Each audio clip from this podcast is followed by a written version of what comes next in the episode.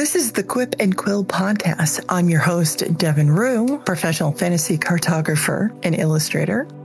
Hi, I'm Ginny Di. I make YouTube videos about tabletop games, and I also make costumes and music, and uh, I write stuff. I do, I do too many things, one might say.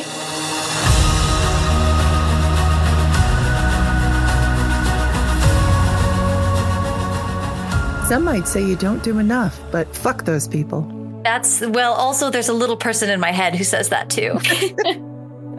We can't, oh man. Yeah, like I was joking, like I need a podcast. I need something to take up even more of my day because I don't have enough to do. Right. When I did, uh, I did a recent video where I just sang a bunch of bardic inspirations, and I pretended to play like guitar and bass and ukulele and all kinds of stuff. But it was actually my friend Blake who was doing all the music for it. And a couple people in the comments were like, you can learn to do those things. This song is really easy to learn on bass guitar. And it's like, do you really think I need another creative hobby right now? Right. I don't think people understand the depths of which some people absolutely have to dive into learning something. Yeah, it would become my whole personality. Right. Like this podcast, I don't shut the fuck up about, and I haven't even launched it yet. All I do, all I do is talk about recording it, editing, the software, because I, I love learning this stuff. Yeah, sometimes, I mean, I think this is like a mark of a successful creative often is somebody who can just really dive headfirst into something and get all about it for a while. That's how, I mean, that, that's how I've learned everything that I do. I just got really into it for a short time, and now I do it in a more moderate way. Right. But also, do we sleep? Yeah, that's yeah, that's the big question. I will say that I, I actually prioritize sleeping more than I think people think I do, because I know how useless I am when I'm tired. Right. See, I I and I did this long before. I think I've always done this. I make the joke I'm the reason my parents divorced. Um, oh, no. I sleep six hours a night. That And that's enough? Oh, yeah. Yeah. I've always been this way. That's nice. That would be so nice. Um, so maybe seven. It depends uh, how tired I am from the day before. But yeah. I only sleep in usually uh, three to four hour intervals. Huh. Right. So I'm up in the middle of the night at like three or four o'clock in the morning, which is great because I have a lot of friends and family in the U K that I talk to all the time. Oh my gosh, that's like a superpower. That's what my other friend says too. She's like, oh, you sleep like a smart person. God, I wish I had that kind of control. Right? I was like, I don't know if that implies like I'm, I am smart or you, I just sleep like one. Like, what does that statement mean? Like, but how does sleep, how do smart people sleep? How does that, okay. Oh man. I think in the end, smart people sleep as much as their bodies need. And for me, that's a, that's a lot. I feel like I'm more of a nine hour a night kind of gal, to be honest. I think most people are. And uh, I highly encourage everyone to get an, the amount of sleep that you need. That's my it's, favorite thing about being self-employed is not having to set an alarm. Yes. Yeah. I mean, with me, that's easy, but... Right? Go to bed at midnight, wake up at six a.m. What do you need done? Oh my gosh. Yeah, that's incredible. It's also annoying. Uh, yeah, I'm sure it is. Anyone, well, first of all, anyone who lives with me, my poor wife had to get used to the fact that I, I just always feel, uh, appear to be awake. So not only, oh, excuse me, every time that she gets up in the middle of the night for whatever reason or wakes up, I'm just over there playing on my phone. Like I'd yeah. never gone to sleep. My husband would lose it. He he has a lot of trouble sleeping if I am up. Right. So it's like when he's ready to go to bed, he's always hovering around like, are you almost done? Yeah. I'm like, you can go to sleep. No, I can't. I'm the same way with my wife. Well, both of us are, but like we have to go to bed together. And uh, she laughs because she uh, she thinks someone just flips a switch and I go to sleep because I... I sound like I'm wide awake and then I'm just not. But do, like, you, yeah. do you fall asleep quickly and easily? Yes, extremely. Yeah, I'm kind of like that too. And my husband has more like insomnia type of shit that he has to deal with. And I always feel really guilty when I'm like, all right, well, time for bed. And then I'm right? just out. Yep. Thankfully enough, Brie also falls asleep fairly quickly, but she's a very like physical person throughout her day. And uh, so thankfully enough, she kind of wears herself down, but I can tell when mm. she doesn't. And I'm like, oh man, honey. And I'm just over there like sawing wood. I am out. Yeah. Uh. Yeah, and then she wakes up and I'm just sitting there playing on my phone. I'm really quiet about it, but I'm playing on my phone. And then I'm still up at the butt fucking crack of dawn. Man. Yeah. Yeah, whenever I'm up in the middle of the night, I always feel this urge to get up and be productive, which is not healthy. Oh, I, I am. I just, I actually leave admin work for when I'm up at three or four or five o'clock in the morning. You're like, ah, oh, email time. Perfect. Yeah, that's exactly it. The only thing is I can't do it. Uh, I have to be able to do it on my phone. So if it's not on my phone, I can't because yeah. I tried doing like the iPad and I kept waking her up. So I stopped. I think it's That's a bridge bright. too far. Yeah, I think it's just too bright. And every time she'd roll over and then the cat yells at me and wakes her up. So mm, yeah, we also have a cat who once you're awake, he's like up and about. So you have to be right. very careful if you're the if you're the lone person that's awake, because then the cat will start t- causing trouble. Exactly. Ruby, thankfully enough, just sleeps on me, but she the moment she senses I might be awake, she's like, okay, belly rub time. And she just sits there and mews at me until I do this. So that wakes Brie up. She's like, just pet the fucking cat. All right, I'm sorry. Classic nocturnal problems. Yeah, yeah, yeah. So, you know. Thankfully enough, she's, you might hear her screaming in the background every once in a while. Yeah, I, there's always a risk with me that, that Pablo will come and shout outside of my office during any given recording. Right. Well, the good thing is, is that this records both of our tracks separately. Oh, nice. So as long as he and I are not yelling at the same time. Right. Exactly. I was like, oh, this is why I like this bot so much. Yeah, that's awesome. Yeah. And the other thing is, like, at least a Discord chat kind of feels a little bit more relaxed instead of, like, sending you to a specific website and stuff like that. Yeah, yeah, for sure. Let's talk about D and D in a castle. Oh, sure. We could talk about D and D in a castle. Um, yeah, I just got just got back from that. I'm mm-hmm. still mentally recovering. That looked like a lot. It was a lot, yes. Um, this was my second year doing D and D in a castle, and the first year I totally stressed myself out, had my first actual panic attack at the castle, which was a fun time. Um, and then and then when they asked me back, I was like, okay, I've learned a lot. I'm going to be able to do things differently this time, and I'm not going to be so stressed, and it's going to be totally fine. And then, of course, I was just as stressed. I mean, not panic attack at the castle level stressed, but like... Right.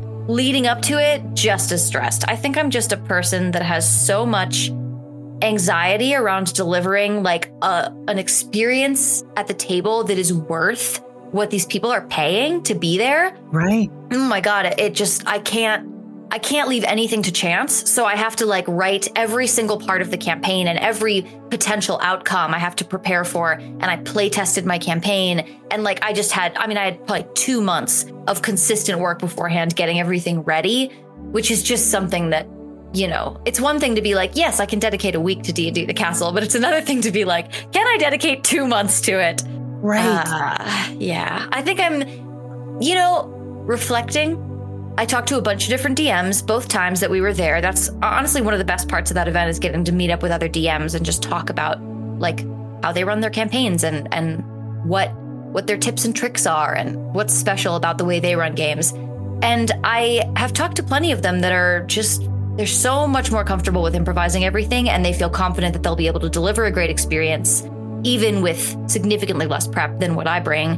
Um, and I don't know for me if it's my D M experience or the way that I D M or even just my own insecurity as a D M, but I just don't feel that way. And I think the people who are more comfortable with all that improv are way better suited to events like this because they don't have to, they don't have to spend two months being like, okay, well, what if they do this one, what paths can they go down and how will I react to each of those paths? Like it's too much, you know?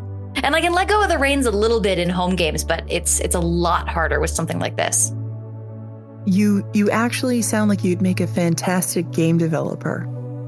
Maybe that's the answer, is I just need to maybe do these too freeform for me to feel you know, really good as a D M.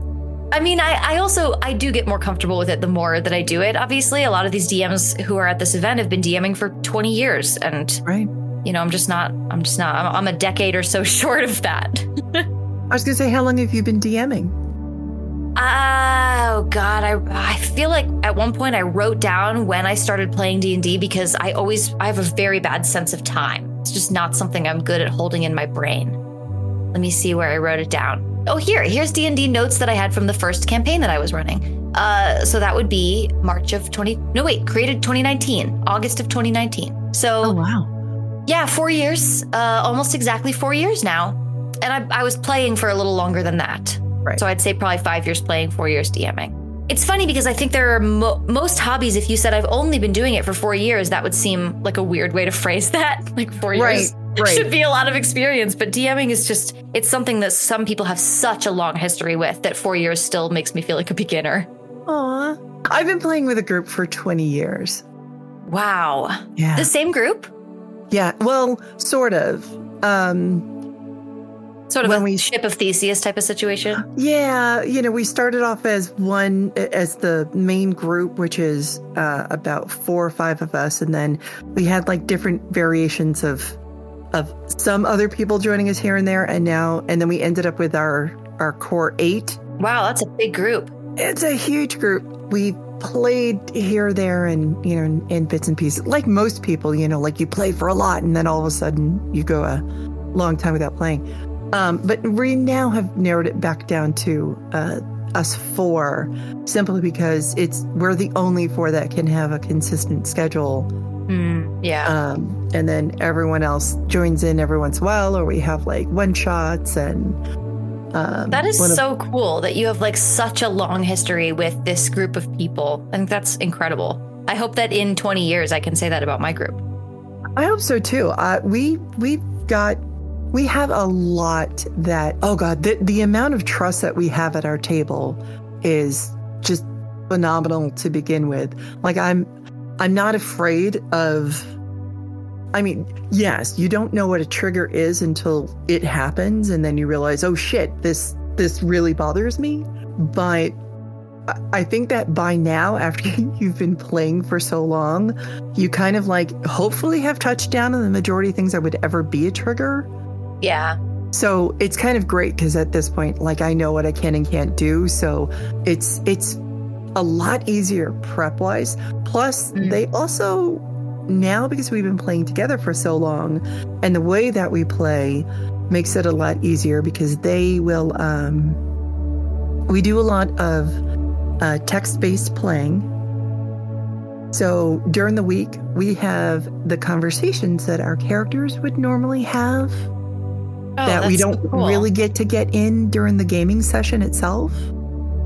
I really like that, especially as a way to allow one-on-one, because a lot of one-on-one interactions can feel like they take up a lot of space at the table when there's a bunch of people just waiting around right. for it to finish. But being able to actually do that as text-based stuff in between sessions is such a cool way to handle that. Yeah. And then this way, everyone else gets to read the conversation at their leisure. So yeah. that makes it a lot easier.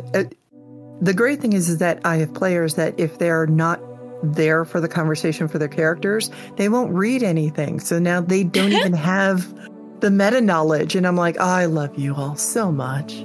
That's so good. I used to do, so I actually, even though my D and D experience is so, you know, just a few years long now, I've been doing text-based role play like in forums and stuff since I was, I mean, since I was arguably too young to be right. role-playing with strangers online. Uh, so I have like a ton of, ton of history with doing text-based role-play. And I actually sometimes really miss that, how you could sort of just engage with it on your own schedule and everybody just pops in when they can. And some people are naturally more active and some people are naturally less. It feels like there's a lot of flex room for everybody's schedules in that kind of role-playing in a yeah. way that like group stuff at the table doesn't necessarily allow for. Right. And we have a we have our own Discord that we do this all in. So we have like different uh, text uh, channels that we have particular conversations in. So not only do we have it, so we have like separate notes um, and things that we learned from the world and knowledge and everything else. We have those in their own text chat. So we can always go back and reference it. But it is so much easier to have, like, when we're having a group conversation and being able to, like, kind of jump in when we have the time, or having our private or our, our character's separate conversation, and it could literally just go on for weeks whenever, that's you know. Awesome. Yeah. And it's so, so nice. So, and that uh, just feels like so immersive too, like just giving you the opportunity to kind of dip your toes into that character consistently throughout the week, instead of just picking it up for the session and then putting it down for the rest of the right. week. And we get to, like, so, you know, normally when you play D and D, because you're going through sessions and usually you want as much, you know, fun or action or whatever to go on during those times, you tend to, like, you've only spent like three days in game, but really you've been playing for three months. Yep, absolutely. Right. So all of that downtime that wouldn't explain how you're bonding is made up when you do, like, a text conversation throughout the week. I love that. Yeah. So it, and it makes a lot more sense to be able to, like, oh, well, this explains why we're actually a group, because yeah, instead of four strangers that met three days ago and now are willing to die for each other. Yes, absolutely. That's such a classic D and D thing. Someone's like, but I, someone has like a dramatic speech where they're like, and that's when I knew that I loved you. And then you're like, you've known this person for two weeks. Right, exactly. So, you know, this kind of makes up for it. Plus, we also have a different, um, we do change our timeline depending on our out of session conversations. Oh, okay. So, like, a perfect example is if we end up with, like, a huge dialogue between all of us, we'll actually count a certain portion of that for, like, a couple of days. So when we pick up our session, as long as it's not, like, mid-combat or whatever, we'll just, you know, forward our characters' timelines for a few days and just basically say that we had downtime, we were camping, we were, you know, traveling, whatever, whatever we can fill in that space to sort of explain all of this conversation. Yeah. So it, we cool. do get a little bit more time out of it. Yeah, I like that. Because, yeah, it, it definitely feels like some of the things that we're doing in sessions are so urgent that you wouldn't want to spend an entire session, like, role-playing conversations. And even when things aren't urgent, it's like, is that how you want to spend your limited time together at the table, especially if you have another space where you can do that? I think that's really clever. It's like a mixed media D and D campaign. Yeah. Plus, I mean, I, I, at least one of my players, the moment someone else goes in a dialogue, this person completely tunes out. Yeah. So I sort of feel like unless I can engage all of my players all the time, I always feel like I'm leaving someone out. Yeah. So they will actually, like, okay, pause. We're going to have this conversation, you know, in whatever room after the session. So they'll actually, like, put a pin in conversations entirely. Interesting. Yeah, I love that. I think it's, I don't know, what I love so much about D and D is how much it can be customized to suit exactly what the players at that table need for the game to work for them. Because I, I mean, I love that in my home game, when there's a one-on-one conversation, it feels like the other players are tuned into it and are observing it in like a, in, in a way that almost like as fans, you know, like right. we love these characters. We're interested in what happens with them. And I love that we are able to do that at our table where that works. But then at your table where maybe that doesn't work for everybody who's there, you've worked out your own way to do it. And there's no right way or wrong way. We all just right. do it however it works for our table, because that's the only thing that matters. I think that's so cool. Exactly. Uh, the whole reason I ever started playing this was uh, because one, to I have a very vivid imagination. I was always one of those kids that that could completely entertain myself. And uh, I I love that I found other people that were as just as into it. But I immediately, like, went into LARPing. Mm, yeah. You know, and so got into role playing and everything else. And we have an extremely heavy, heavy role play table. But uh, unfortunately, that is just not the case. And when I first started playing, I'm here trying to have, like, these huge dramatic moments and romances and everything. And then ev- everyone else at the table is like, yeah, I'm just trying to kill stuff. Oh, no. Yeah, I'm like, ah, it was an experience back when uh, we couldn't, we didn't have as much online contact. And the only way that you could find local groups to play with was when you went to like a local game store. Mm-hmm. Yeah, we have such a such a broader understanding of all the different ways that you can play now that we can share that stuff online. Exactly. Which is why I love where it's going. And uh, despite how many people have ever tried to like, oh, you're ruining D and D or whatever the dumb shit people say. Classic. Right. I'm like, oh, I fucking hope so, because how it was sucked.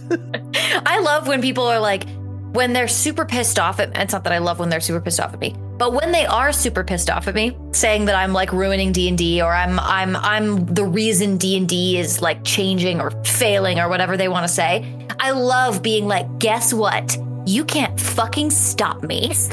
Right. Right. You know what? You're right. I am. And I fucking love it. And guess what? I don't give a shit if you don't. I was like, I'm going to keep my hands all over your precious little hobby. And if you don't like it, then I guess you're going to have to close your eyes. Right?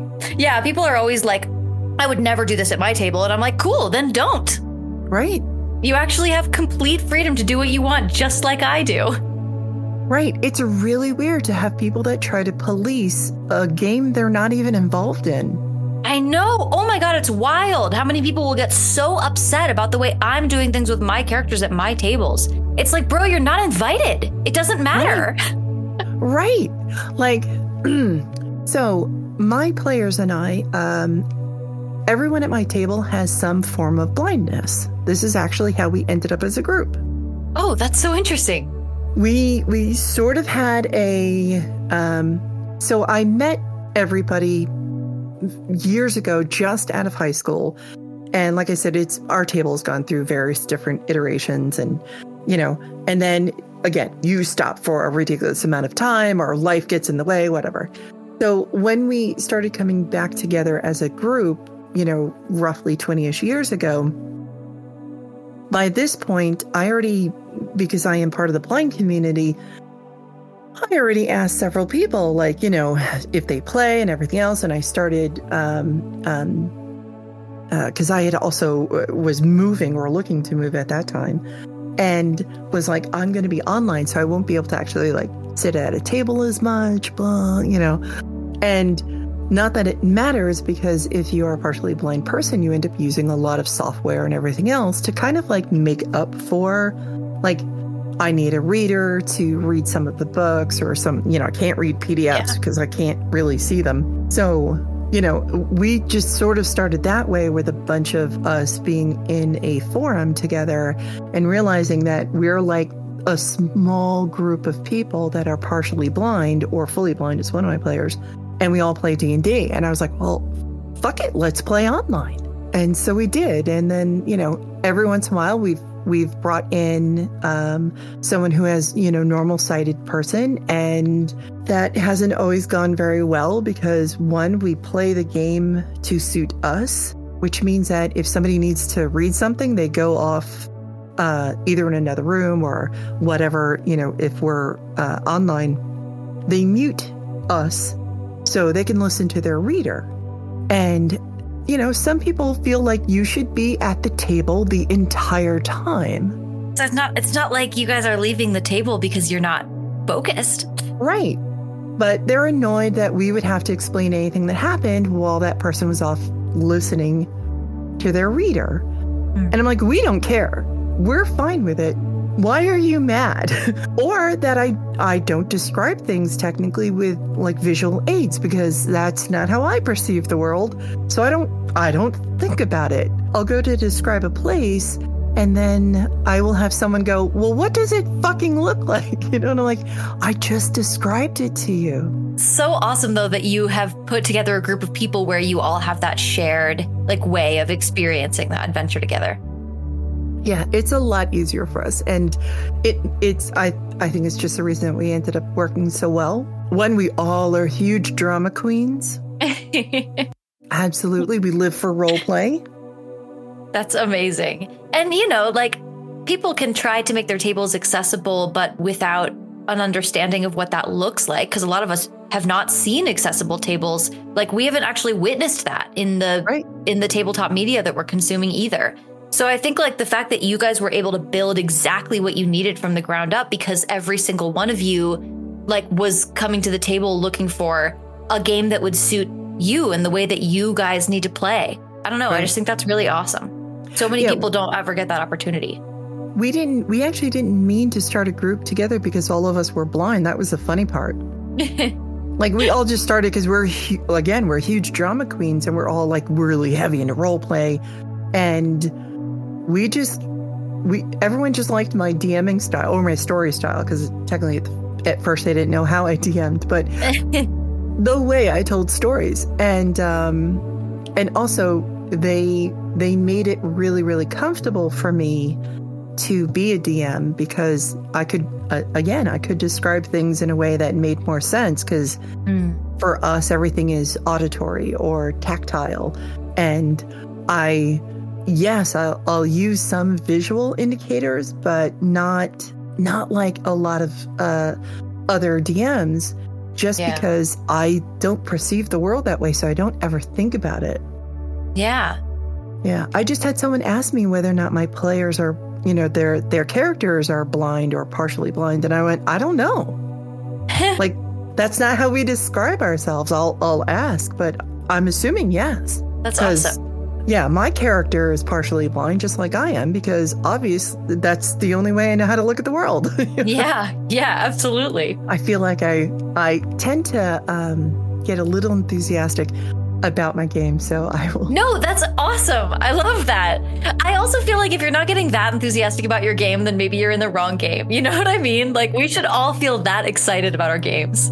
Exactly. Uh, yeah. I, and it's funny because I, I have a lot of people like, oh my God, could you stream your game? Nope. Oh my God, I'm exactly the same way. And I was just talking with another YouTuber recently who said the same thing. Basically, like, for me, my games are for me and my friends. The, yes. My home games especially, that's something that's special and it's for us.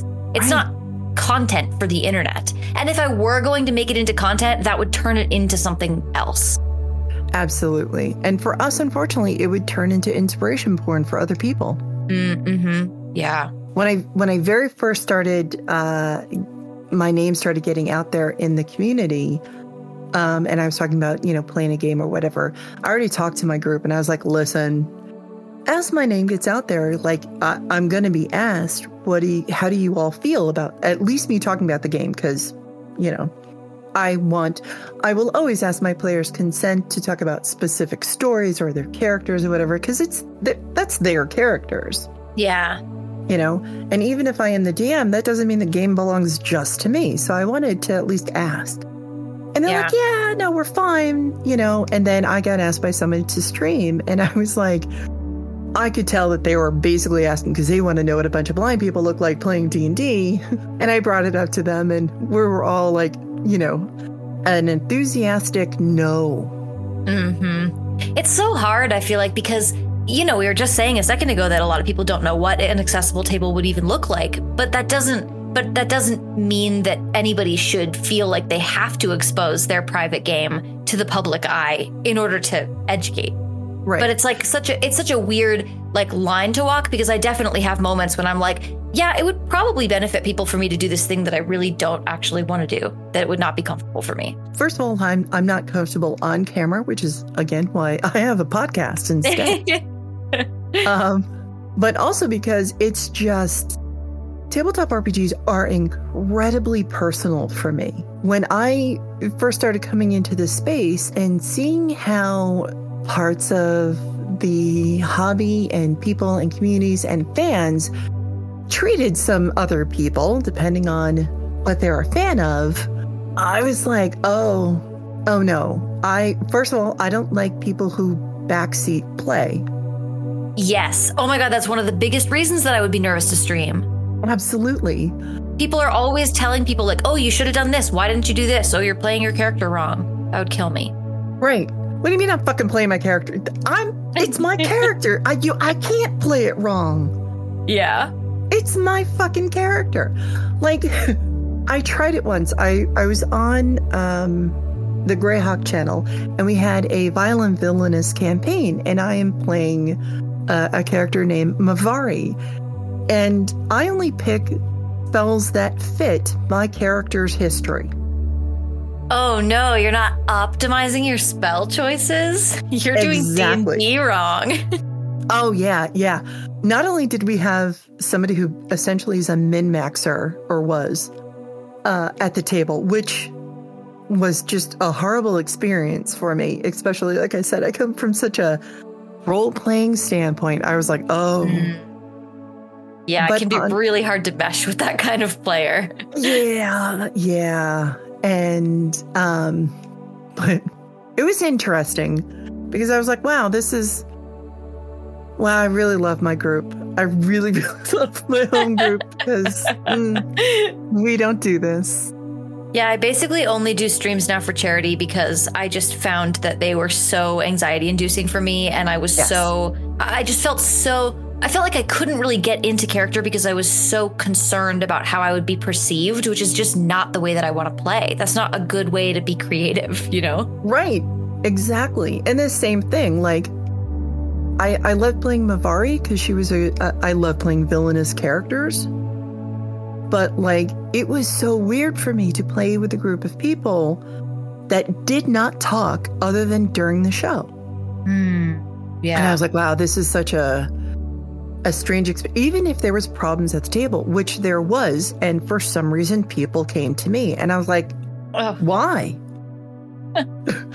They're like, well, I clearly see you have a problem with such and such player.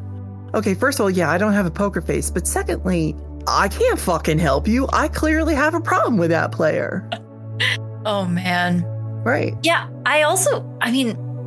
I don't know. I could spend a long time talking about why I think that most actual play games, streams, podcasts, et cetera are never going to be successful. And I don't know that it would be helpful. I think it might just just be critical. So I don't usually say it. But yep. I honestly feel like I, I honestly feel like the dynamic between players is like the number one most important part of a of a D and D show being successful. And so many shows don't even think about it. There have been so many times when I've been involved in shows where the first time I meet someone is like on camera when we're yeah. streaming.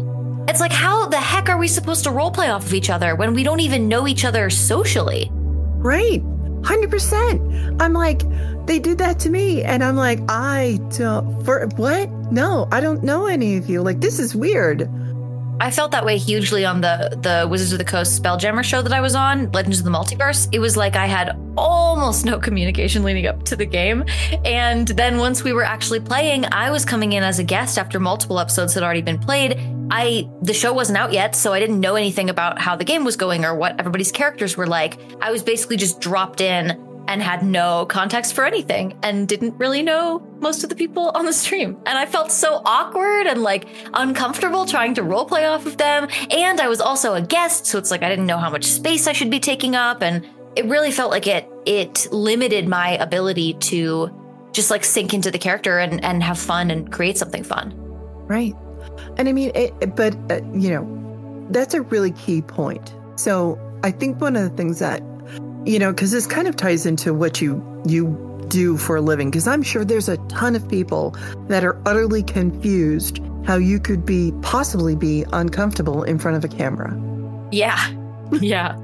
But everything I do, almost everything I do on my channel is fully scripted. Like I work for hours and hours on my scripts beforehand, making sure that I stand by everything, that I'm phrasing it right, that I've researched everything. And then I only then do I say it. Right. Like that's got to be that's got to be really confusing because, you know, you do make it look very effortless. Oh, thank you. You're welcome. Because we don't see we don't really see anything that you do behind the screen. Yeah. You know, or behind the scenes, excuse me. Either one, that works. Yeah. Um, yeah. So because we don't see any of that, like it looks like you just get on and you're like, hey, I'm having a great time. This is what we're talking about now. Yeah, it's funny to me how many people actually were surprised to hear that I use a teleprompter, which obviously makes me feel great that I'm doing a good job like delivering. And obviously, since I write the scripts that I'm reading, they're all written in my voice. So it's very easy for me to deliver them in a natural way. But I still like I, I, I couldn't imagine looking back at my own videos. How could anyone speak for so long without like messing up or saying um or like mixing up a word? I trip over my words even using a teleprompter all the time. But yeah, people don't see that because Obviously, I polish it all up and get it nice and ready to go before I put it out into the world, and, and people right. just see the finished product. In some ways, I was just recently um, thinking about how I, I think I was reading something or, or listening to something where someone brought this up. But for me, the entire creation process ends with the video being uploaded. But for people who are watching it, that video's lifespan begins when it gets uploaded. And that's yeah. why, like, they're going to talk about it. They're going to talk about things that they disagree with or things they would have done differently, even though for me, it's the end of the line. That thing's dead now. It's out there and I can't work on it anymore. Being that their discussion starts when you're done with it, do you go back and try to continue the conversation? It doesn't work, or it does, or like, how do you how do you get to the engagement part? That's such a good question, because it's something that I really struggle with. And it's actually something I think a lot of creators really struggle with, because um, it sucks to have people tell you about what they would have done differently or what they think you've done wrong when it's past the point where you can change any of it. You right, know? Right, so yeah. in some ways, it's like, this is not helpful. Like, this isn't useful information, especially when it's really specific to the project. So it's not ever going to come up again. It's like, right. it doesn't, all, all that you're doing is being a jerk. Like, it doesn't actually affect my ability to create a product. But at the same time, you know, I have been trying to remind myself that, like, they didn't have an opportunity to voice that feedback earlier in the process, because that's not how my creations work. So they're they're saying it as soon as it occurs to them. Uh, I think for me, it's been a real balancing act of figuring out how to engage with the way that people respond to my work in a way that both makes them feel appreciated for for watching my videos, because obviously I want them to watch my videos. I'm really glad they're watching them and thinking about them. So I want them to feel like they are part of the conversation, you know, and like that's meaningful input, but also to keep enough distance that I don't create from a place of fear.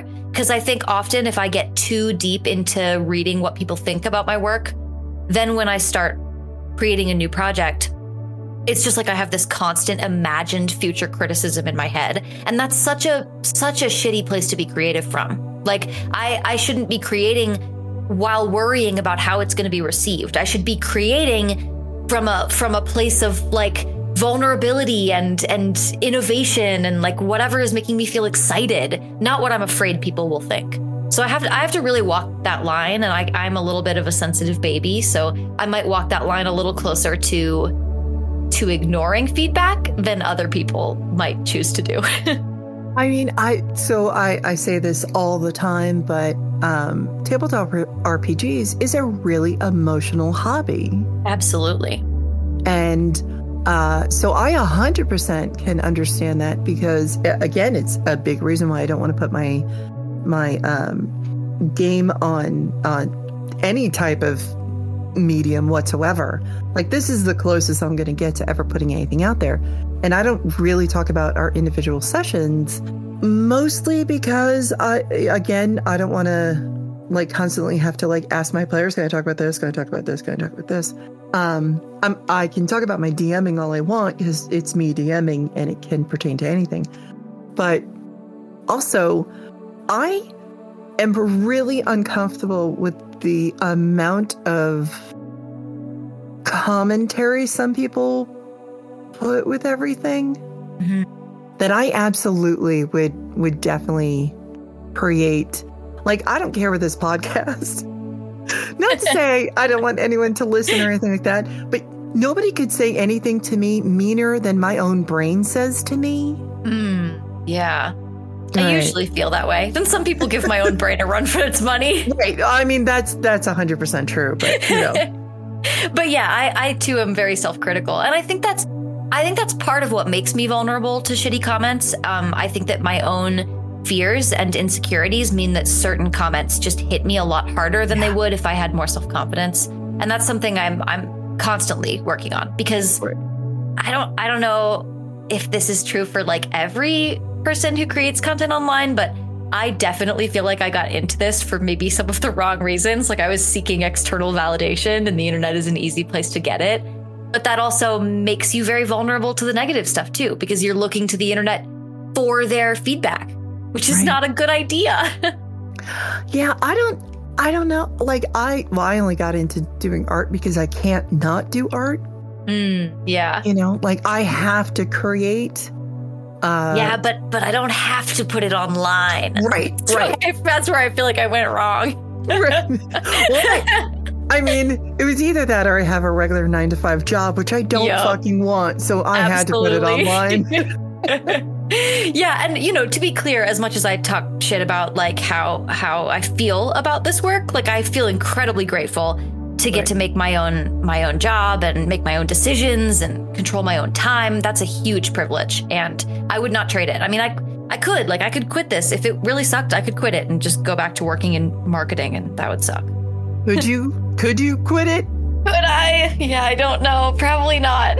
Right, because I've thought about it, especially in the past like couple years, where I'm just like sort of done with the world, and I'm like, you know mm-hmm. what? Uh, I could just not do any more work and go back to, you know, because uh, I'm a former efficiency manager, uh, I'm a former research analyst. I had great jobs with fantastic pay and benefits. Yeah, and everything you got else. skills, right? But I, I don't, I don't ever want to go back to that. Compared to. Like, my worst day doing this for a living beats my best day doing that. Yeah. Yeah, I think that's honestly working for somebody else. For me, I always did a pretty good job until I got bored, and then I became a terrible employee. Like, just consistently in every job, I reached a point where I was like, oh, no, I don't care about this anymore. I'm not interested in this anymore. And then I would become much worse at my job. And I feel like I am just capable of being good at my work so much more when I give a shit about what I'm doing. So I almost feel like not only am I serving myself better by working this way, but I'm also serving everyone around me better by doing work that I think I can actually do my best work at. When I was working for other people, I was not always doing my best work. And that right. sucks. It sucks to not feel like you are able to or are choosing to like give your all, you know? Right. Oh, one hundred percent. There's something very, very dissatisfying about working a job that you just don't care about. Like, what is your motivation? Right. Why am I here? Yeah. Yeah. And then it's worse, especially if you're friends with anyone there, or the the people who run it are really cool and you're just like barely scraping by because you yep. can't you can't pull up any enthusiasm whatsoever to do anything beyond the bare minimum. Yeah. And I, you know, it, it like it sort of makes me feel like an asshole, but also, you know, the more that I learn about A D H D, the more I'm like, this is not all. This is also not entirely my decision. Like, whether or not I feel motivated to complete a task is not just me deciding to care. Right. So my brain just doesn't work that way. I I actually just like chemically am a better worker when I'm interested in the task. It's right. not something that I'm like making decisions about. It's just the way that I am.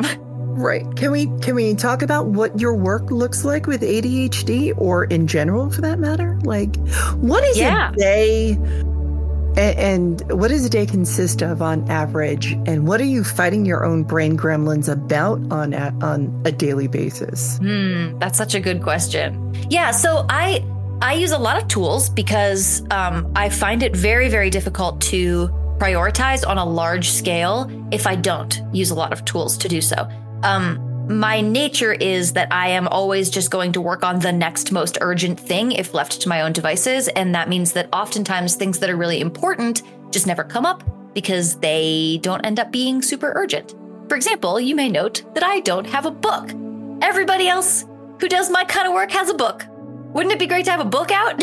Right. But I mean, it takes yeah. so long to write a book, and you have to work on it a little bit at a time. I'm really not good at that kind of stuff. So that's the kind of thing where if I do want to do a big project like that, I have to use tools to portion it out into smaller sections and assign myself smaller deadlines, and then use tools to remind myself of those smaller deadlines, or I will forget about them and just work on the next thing that's that's due, even if that right. thing is not important. So right now I'm using a um, I'm using a productivity app called Sunsama, where you set your to-do list every morning, and it has you estimate how long each task will take. And then you actually plot them into your calendar as time blocks. And it'll tell you like, hey, this looks like it might be too much work for one day. Do you want to defer any of this to tomorrow? Or you can set up goals for the week. So it'll be like, hey, do you want to align your tasks today with your goals for the week? So I can set a goal for the week that says, okay, this week I really do want to get some work done on this adventure, which is not urgent, but which is important. And it'll remind me every day when I'm setting up my to-do list, hey, do you want to schedule in any time to work on this adventure? Which has been really, really helpful for me. Um, and then also sometimes working with A D H D just means that I put something on my list and then I try to do it and it just isn't working. It's just not going to happen today. Right. Maybe today is just not a day that I can write a video script. And instead of sitting here at my computer and just beating myself up about it and staring at my screen and getting nothing done and also feeling terrible for several hours, maybe it's better to just say, okay, I guess this is going to be a tomorrow task or a or a next week task. And I will find something that I do feel invested in to work on right now, because that's how I'm going to be most productive. That is amazing.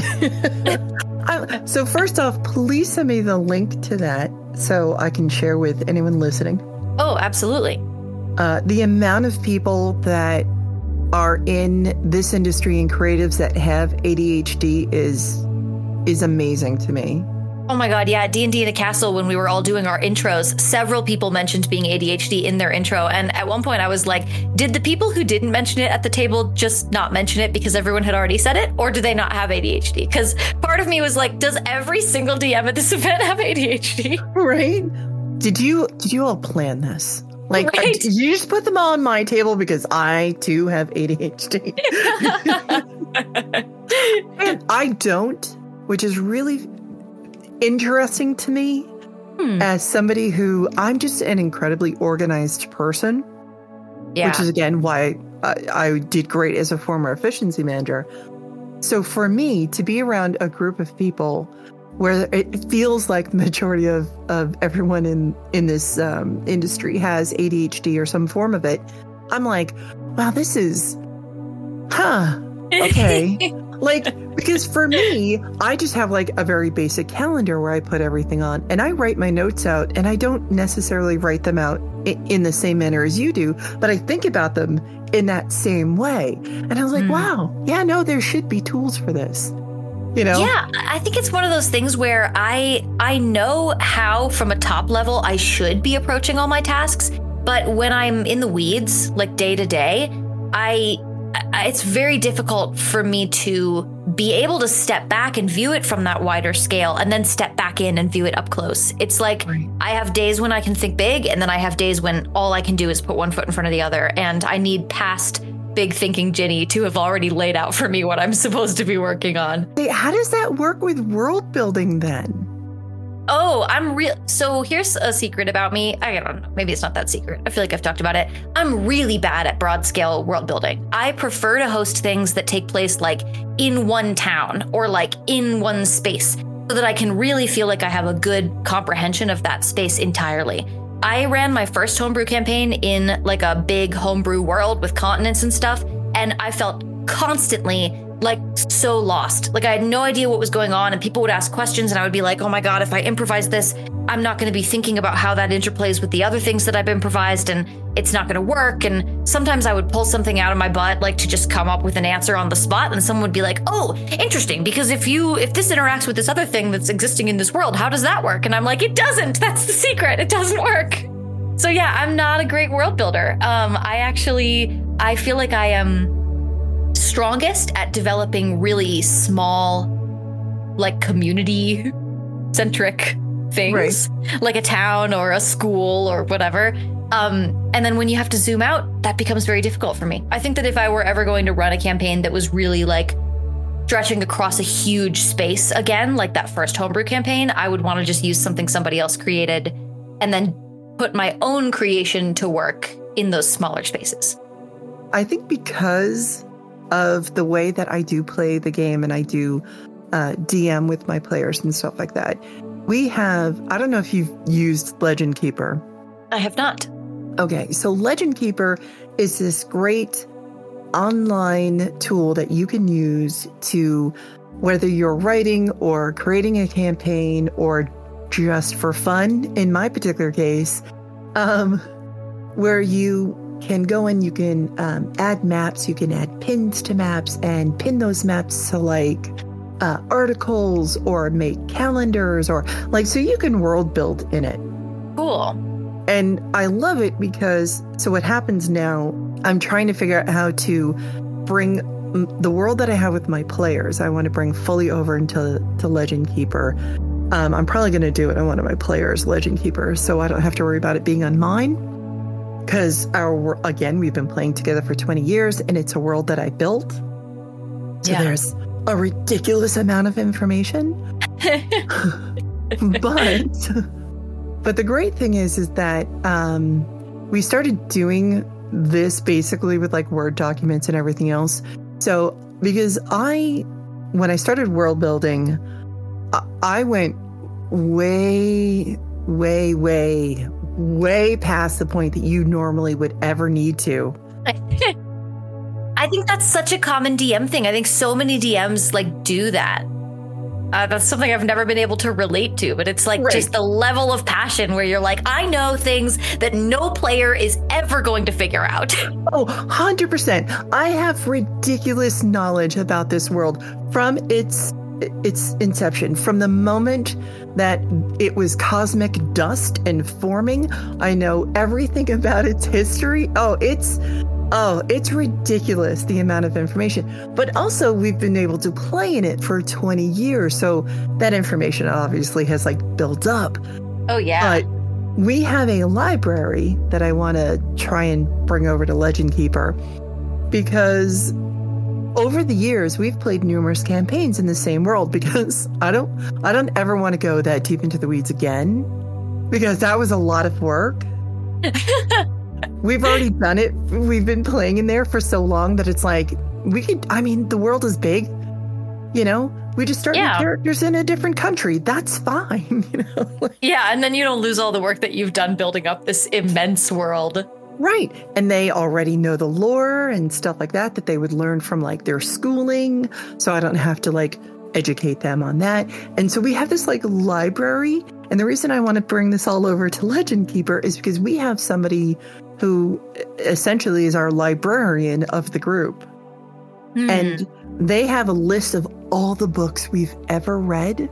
Oh my God. With all, uh, Queen, Queen note taker. Jesus fucking Christ. That's incredible.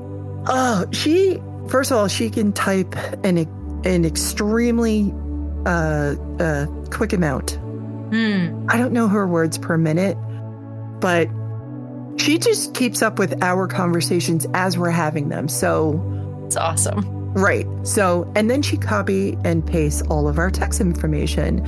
And so she has all of our books, everything else. So we want to bring them into like a library. And the great thing is, is like on LegendKeeper, if you don't, if your players don't know it, you can just uh, uh, literally hide it from them and only reveal it if they ever ask. Mm-hmm. So I was like, oh, that's really cool. So this way, I, I want to do something similar because, again, I I have a ridiculous amount of history on this planet that my players haven't even haven't in twenty years have not even remotely touched. Oh my God! Right? Because I that's mean, incredible. I, yeah. So I just I want to make something so if they ever one day are like, okay, seriously, how much stuff did you do?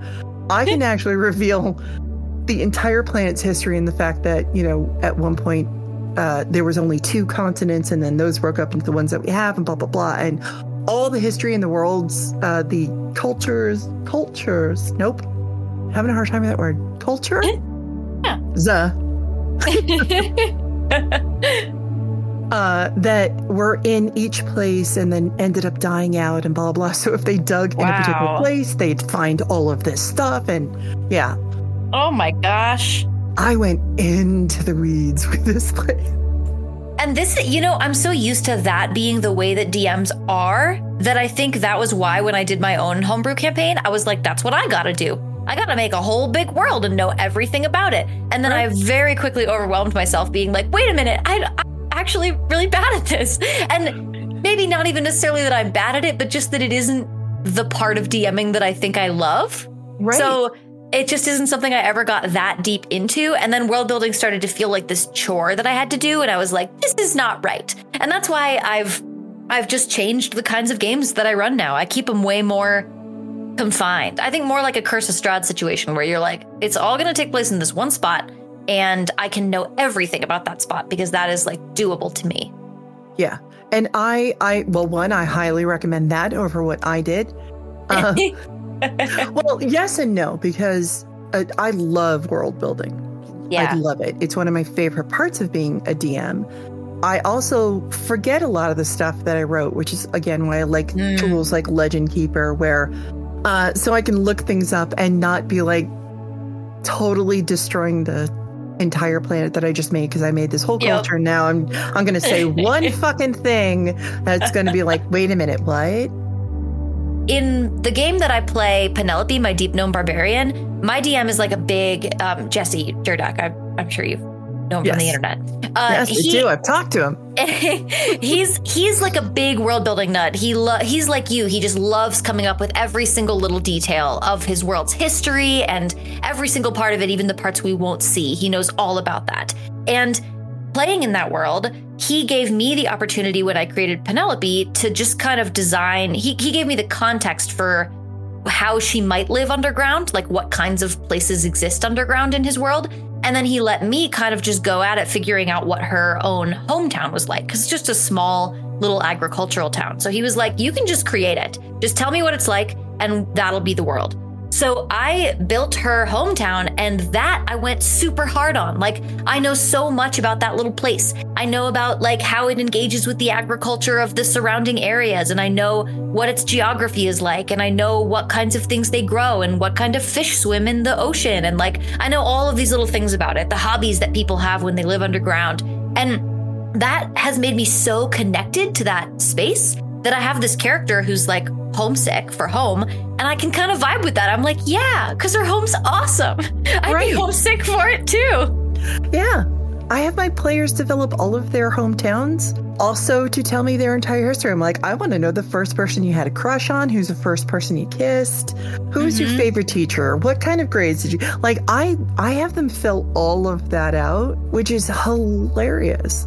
What I love so much about that from a from a D M perspective is that when a player gives you a backstory that's like, here's here's all the most important moments of my life and the most important people, as a D M, you just kind of have to work with what they've given you. Like, if you're going to bring somebody back from their past, it has to be like their mom or like their best friend. It has to be one of the people who are important enough to get mentioned in the backstory. But if you give them the opportunity to outline all those little details, then you have an opportunity to bring things back into the story that could be unexpected for the player, because they've given you enough information that, like, you have a lot to choose from. Exactly. Oh, I so I have I like a great example of this is um, one of my players actually comes from a cranberry bog. Oh, I love that. I asked them questions like, you know, who's the mayor, who's who, you know, who's the most respected in your town. Like, there's a ton of questions, and I let them fill in as much as they feel like it, but they create those N P Cs. Yeah. And they will they will go hard, hardcore into telling me things that I didn't even ask for at that point. Uh, and then they, when we do go, if we ever go to their hometown, they are a temporary D M because they lead the party through their town. Oh, that's so cool. Yeah. So I, I absolutely love it. But one of them comes from a cranberry bog, and, um, uh, apparently they, their, their father or whatever was the, the rebel against their family and didn't want to get into cranberries or something. I forgot how it went. A cranberry rebel, right? You know, and uh, ended up becoming like a shoe cobbler or something. I don't the know. Family bad boy, right? Right. They're halflings. I was like, this is adorable. I love this. That is so cute. And uh, I was like, okay, absolutely, I'm here for it. So then we.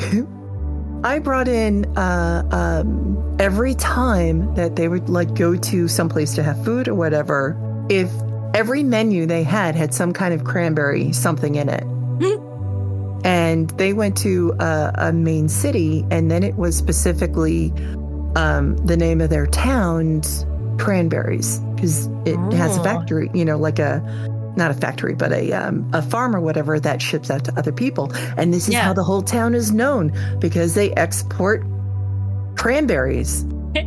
I don't know. They came up with this and I ran with it. I was like, perfect. She saw it on the menu and I, I thought she was just going to have a complete heart attack. She's like, oh my God, hometown, blah, blah, blah, you know. That's awesome. Right. And it was like, what a, like, what a hilarious moment, but that I wouldn't have any other way of knowing. Yeah. Yeah. And then also, I feel like from a player perspective too, you know, people make fun of me sometimes for going so in depth with my character building advice, because I'm always like, you can know all kinds. You should know, what does your character dream? Do they remember their dreams? Do they do they have a favorite food? Like, that's all the kind of stuff I'm talking about on my channel. And some people act like I'm totally crazy. I'll get those comments from people who are like, and then your character dies next session. And it's like, ah, ha, ha, okay, yeah, I get it. it you Even don't- if they did, who cares? I got to I got to enjoy that character. Yeah. But also, I do feel like that kind of stuff, when I have thought through all of it, it makes my roleplay so much more three-dimensional at the table, because if I only know the things that shaped my character on a on a really high level, and then someone's like, what do you want to order at the bar? It's like, I don't fucking know anything. I, I don't know anything about what kind of drink they would like. Whereas when I do know those little details, it allows me to be so much more natural with the way that I interact with the world. Like, just uh, last session, we were on a boat. We had boarded a ship. And someone was like, does Penelope know how to swim? And I was like, of course she does. She swims in the Nen back home all the time. It's this huge underground lake. Um, it's co- actually connected to the ocean. So it's basically like an underground ocean. They fish in there. Um, they go out on little boats. The bioluminescent fungi don't grow overhead. So you beca- over the water. So you can't actually see. It's just this big black, like, dark pit. And there's like rumors that some terrible monster lives in it, but people still swim in the shallows because it's just one of the things that they do for fun. And I, I never would have, like, the question of whether or not Penelope can swim, you know, if I hadn't thought that much about her hometown and her history, then I don't know, I probably wouldn't have had an answer. I'd be like, no, I guess not. She lives underground. Right. It was so much more interesting when I was like, of course she does. Here's all this information about the lake that it was back home. Do you provide all of that information? Or did you just go, yes? I didn't tell them all about the Nen. I just was like, yeah, of course, she swims in the Nen back home. And then people were like, what's the Nen? And I'm like, oh, well, Bar-A-Nen, the, the name of her town. That's it's named after the ocean, the Nen. So then it's like, there's a little there's a little sprinkling of world building. And if we ever go back to Bar-A-Nen, which we actually are headed that direction right now, they'll know to expect a big, scary body of water. There you go. See, right? Yeah. This is I see. I love this stuff so much. So yeah, much. Me too. I feel like if you're gonna if you're gonna role play every minute of someone's experience the way that you do in D and D, where you you get really you get really nitty gritty with it, you have to know all that kind of stuff. Or or why? What's the point of role playing entire conversations if the only thing you know about them is like that they are seeking vengeance? Exactly. Like, you know, I so right now um, we're in a non-combat um, campaign. We're going to see how long this lasts. Uh, I don't think it's going to last incredibly long, but we're going to try. And we're doing this because life around us has just gotten a little out of hand. Mm, yeah. And yeah. And we were all had a super, super serious uh, campaign previously. And we're like, listen, we just want to every once in a while just do a little light and, you know, not let's not everybody have trauma. Yeah. Right. Yeah, definitely. So, you know, of course. And and by the way, which is I love my players so much because it is rare that I actually get traumatized characters to start off with. Hmm. They just get they just get traumatized during the events of the campaign. Yes, pretty much. Because like, so I actually have P T S D, and uh, we were talking about that, which is how we ended up with this campaign. Because I was like, you know, some I've unfortunately been in games where it's almost every session is combat. Yeah, and I'm like, I can't, I can't do this as somebody who has P T S D. Uh, this that's really, really hard for me to deal with. Like, I don't mind every once in a while. It's a lot of fun, especially to show off your character or feel like, you know, you have this heroic moment. But at the same time, like it it can't be almost every single session. Yeah. And you know, I know that there's a lot of people who are like, well, what the fuck else do you do? Right. That says a lot about their game, I think. Right. Oh, one hundred percent. So, you know, I have the, the joy of trying to devise um, riddles and puzzles and things for them to do, which they're great with just like, let's let's just talk everything out. And I'm like, oh, God. Okay. One of you, seriously, of course you took diplomacy. Fuck. In my castle game, it all took place on this train, and I knew that it would become very one note if it was like, enter new car, fight monsters, enter new car, fight monsters. So I really worked very hard to make sure that the challenges they were facing were really varied, like that there were riddles and puzzles and social encounters and exploration and like, you know, problem solving and stuff like that. And I think that like really pushing myself to make sure that there was that variety brought out some of the best encounters I've ever created. Yeah, no, I I love that. Yeah, there there was one where they had to uh, they had to capture a creature without injuring it because it was like a valuable creature, and the, the merchant who had brought it on the train didn't want it harmed. And it just led to such a fun, like a way more fun way for that creature to use its abilities, for the players to use their abilities. Even though we were in initiative order, it was just such a, I don't know, just like such a more interesting way to do the encounter than like hit this thing until it's out of hit points. Which is one of the reasons why I, I prefer sentient and uh, self-aware, you know, um, encounters. Yeah. You know, uh, opponents or whatever, because I'm like, I'm not crazy about constantly like having animals and stuff. Like I do, depending on where they are, of course. Yeah. But I don't, I am not really big on throwing monsters at them. I want to, I want to throw conscious and sentient beings at them where they have to like, They have, they'll always have a choice to, to talk to it. Not yeah. necessarily going to get anywhere, regardless of how good their diplomacy might fucking be. You know? Yeah, but they can at least try. Right, exactly. But it also creates a ton of challenges for them to, because something else isn't just charging at them and attacking them. Something is is making plans and specifically choosing. You know, like uh, one of my uh, uh, one of my villains is is picking on a very specific character mm. and not hitting them at all with any spells or any damage, and instead going after their their the rest of the troop. Yeah. The moment our paladin gets a certain feet away from somebody, this this. I don't want to say what it is because my players are probably listening, but a villain, because they don't necessarily know what's happening just yet. A villain is taunting their other uh, um, adventurer group the moment that the paladin is far enough away. Mm. I was going to say, so not only are they trying to figure out what is going on, but they're trying to figure out like how to. Do you stay in a really tightly knit group together and try and figure everything out? Or do you try and continue with life because you can't be tied to everybody within ten feet constantly? Yeah.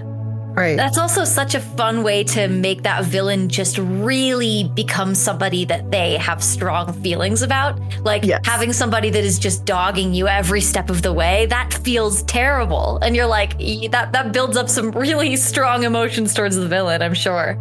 Oh, yeah. Like there's mm, some things I, again, don't want to say because I know they're listening. I don't care what they say that they don't or that they are not, won't be.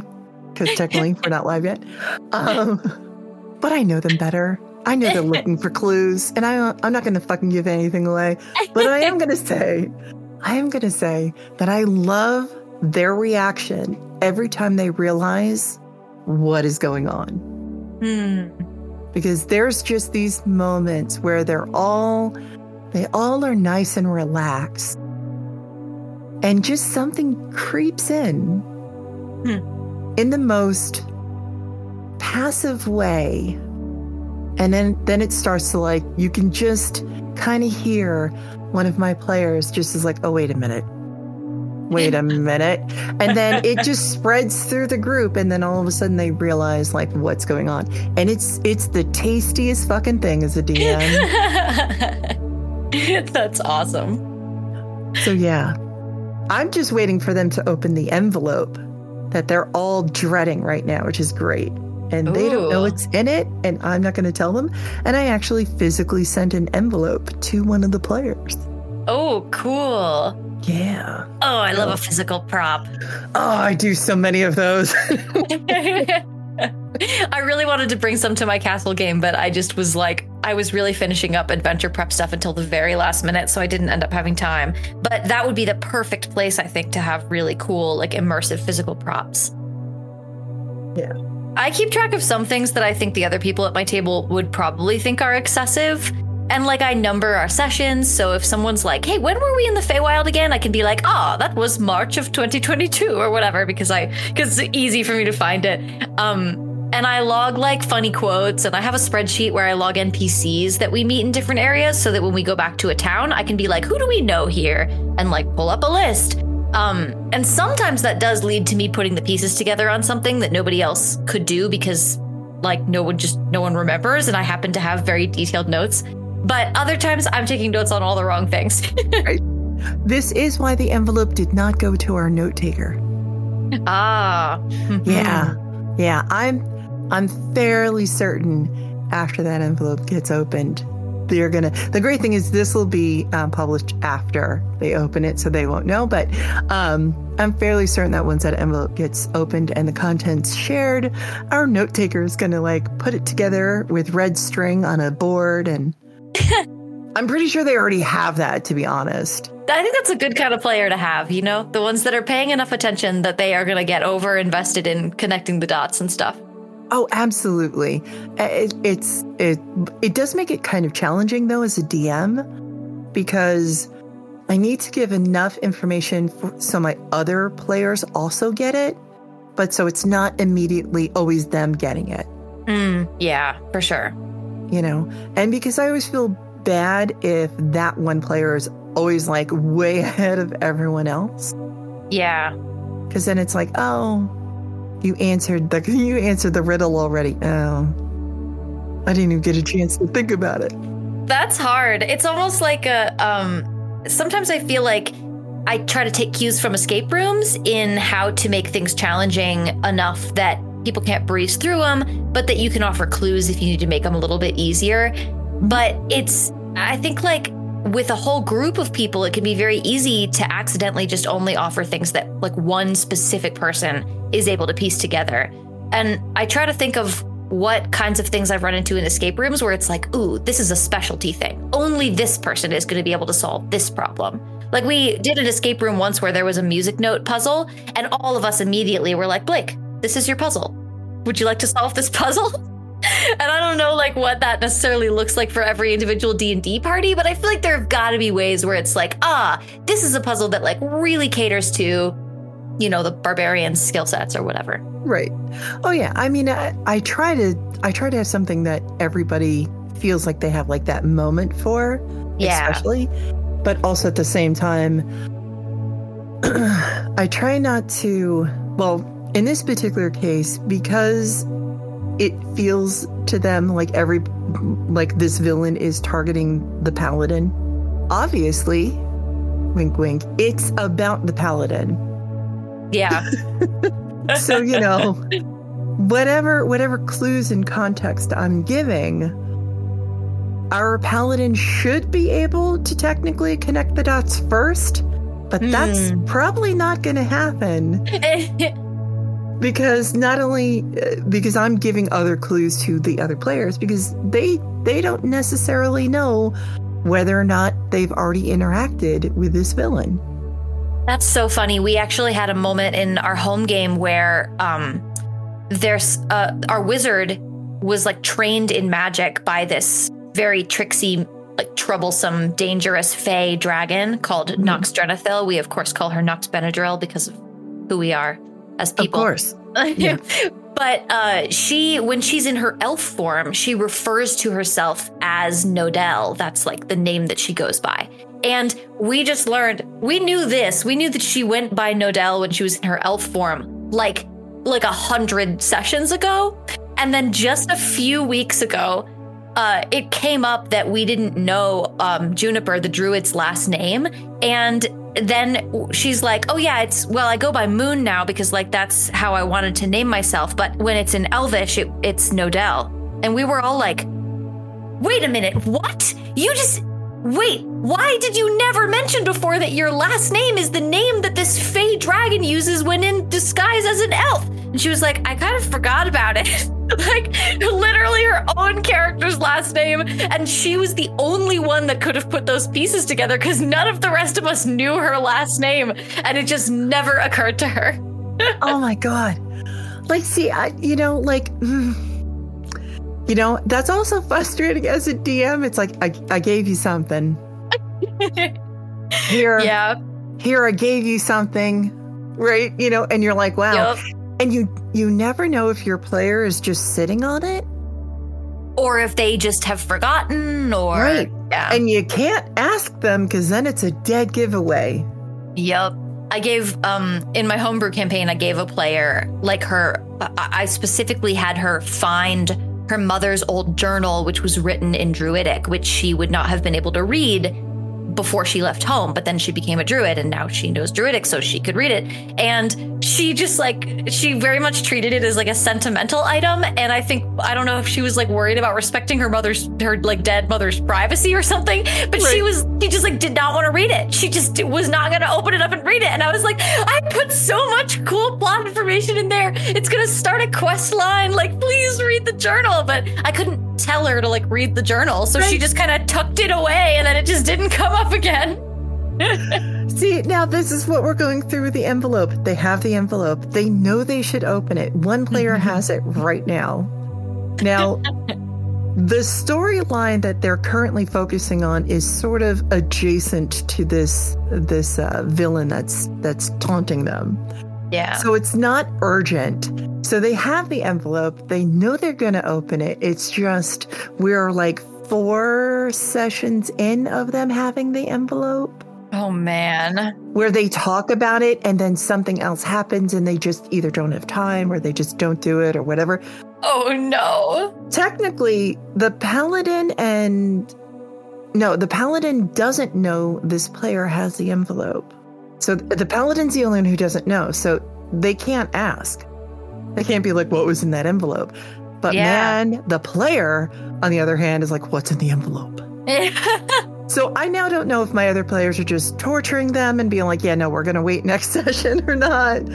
But like, and I'm just sitting there going like, because they just think it's it's not.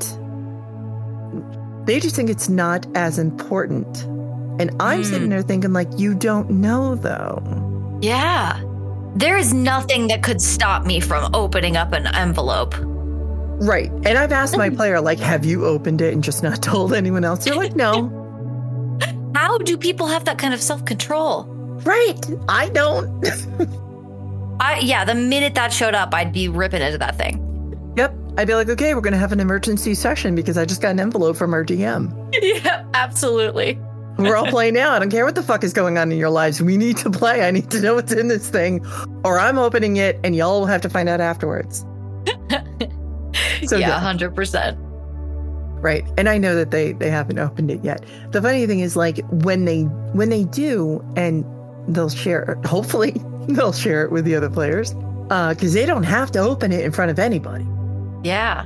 Like, I love giving, everything is a choice for them. They can choose to open it or not. And I have sent them, in all fairness, I have sent them things that have nothing to do with whatever quest line. It's just like a care package from home. Yeah. Yeah, just to fuck with them. Also because I bake cookies or something else. And That's I'll send so them cookies cute. As their mom or something. Oh, my God. I love that. Oh, man. Jesse's got to step up his game. Never once has that motherfucker sent me cookies. Right? What the fuck? Dude.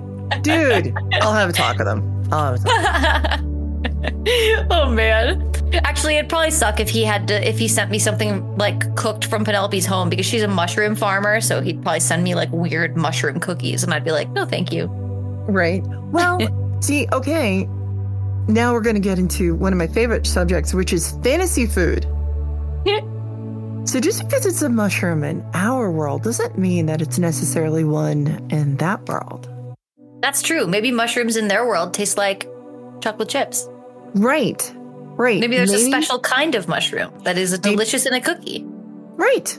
I mean, if you think about it, chocolate is just a nut. That's true.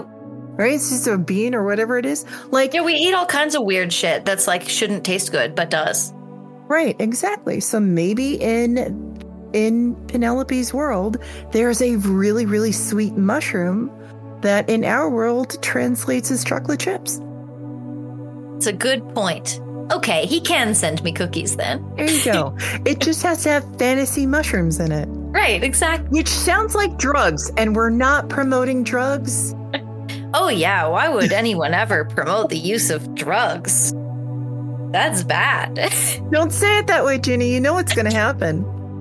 Well, definitely. No, no one should send me drugs. That would be bad. That would actually be bad. Don't mail me drugs. Please don't. Yeah, no, we don't need that. I don't need special brownies sent to me. I don't need special cookies or anything. We're fine. Thank you. Yeah, I actually, like, you know, my D M can send me cookies, but I feel like if a fan sent me cookies, I could not eat them. Mm-hmm. That would just, it'd just be too, mm, you just don't know. You just don't know. People are, right. people are, yeah. Now, I've had a couple of fans that ended up friends who have sent me cookies. It's like a, a, a yearly thing that they do. Oh, that's nice. Yeah. That I'm like, oh, I love this. So I also know. have like a peanut allergy, so I have to be really careful about um, right. like dessert foods. People put peanuts in cookies all the time. And most people do not send a list of ingredients when they send cookies. I get asked first. Before she's the very first time she went to send them, she's like, I make these every year, blah, blah, blah. Can can I send you some? Because I was talking about how Brie has such a sweet tooth. Mm, yeah. And so uh, uh, one of my patrons was like, oh, I make these, you know, every year. Can I send them to you and Brie? And I was like, yeah. And they were they asked whether or not we had any food allergies or anything else. And I was like, oh, that's very thoughtful. Yeah, so we know we're good. And then she asked me every year because she doesn't remember, and it's hilarious. Are they good? Cookies? Really good. Sends a wide yeah. variety of stuff. I'm like, wow, like that's oh, awesome. Yeah. So I, uh, uh, it's great. This has made me want cookies.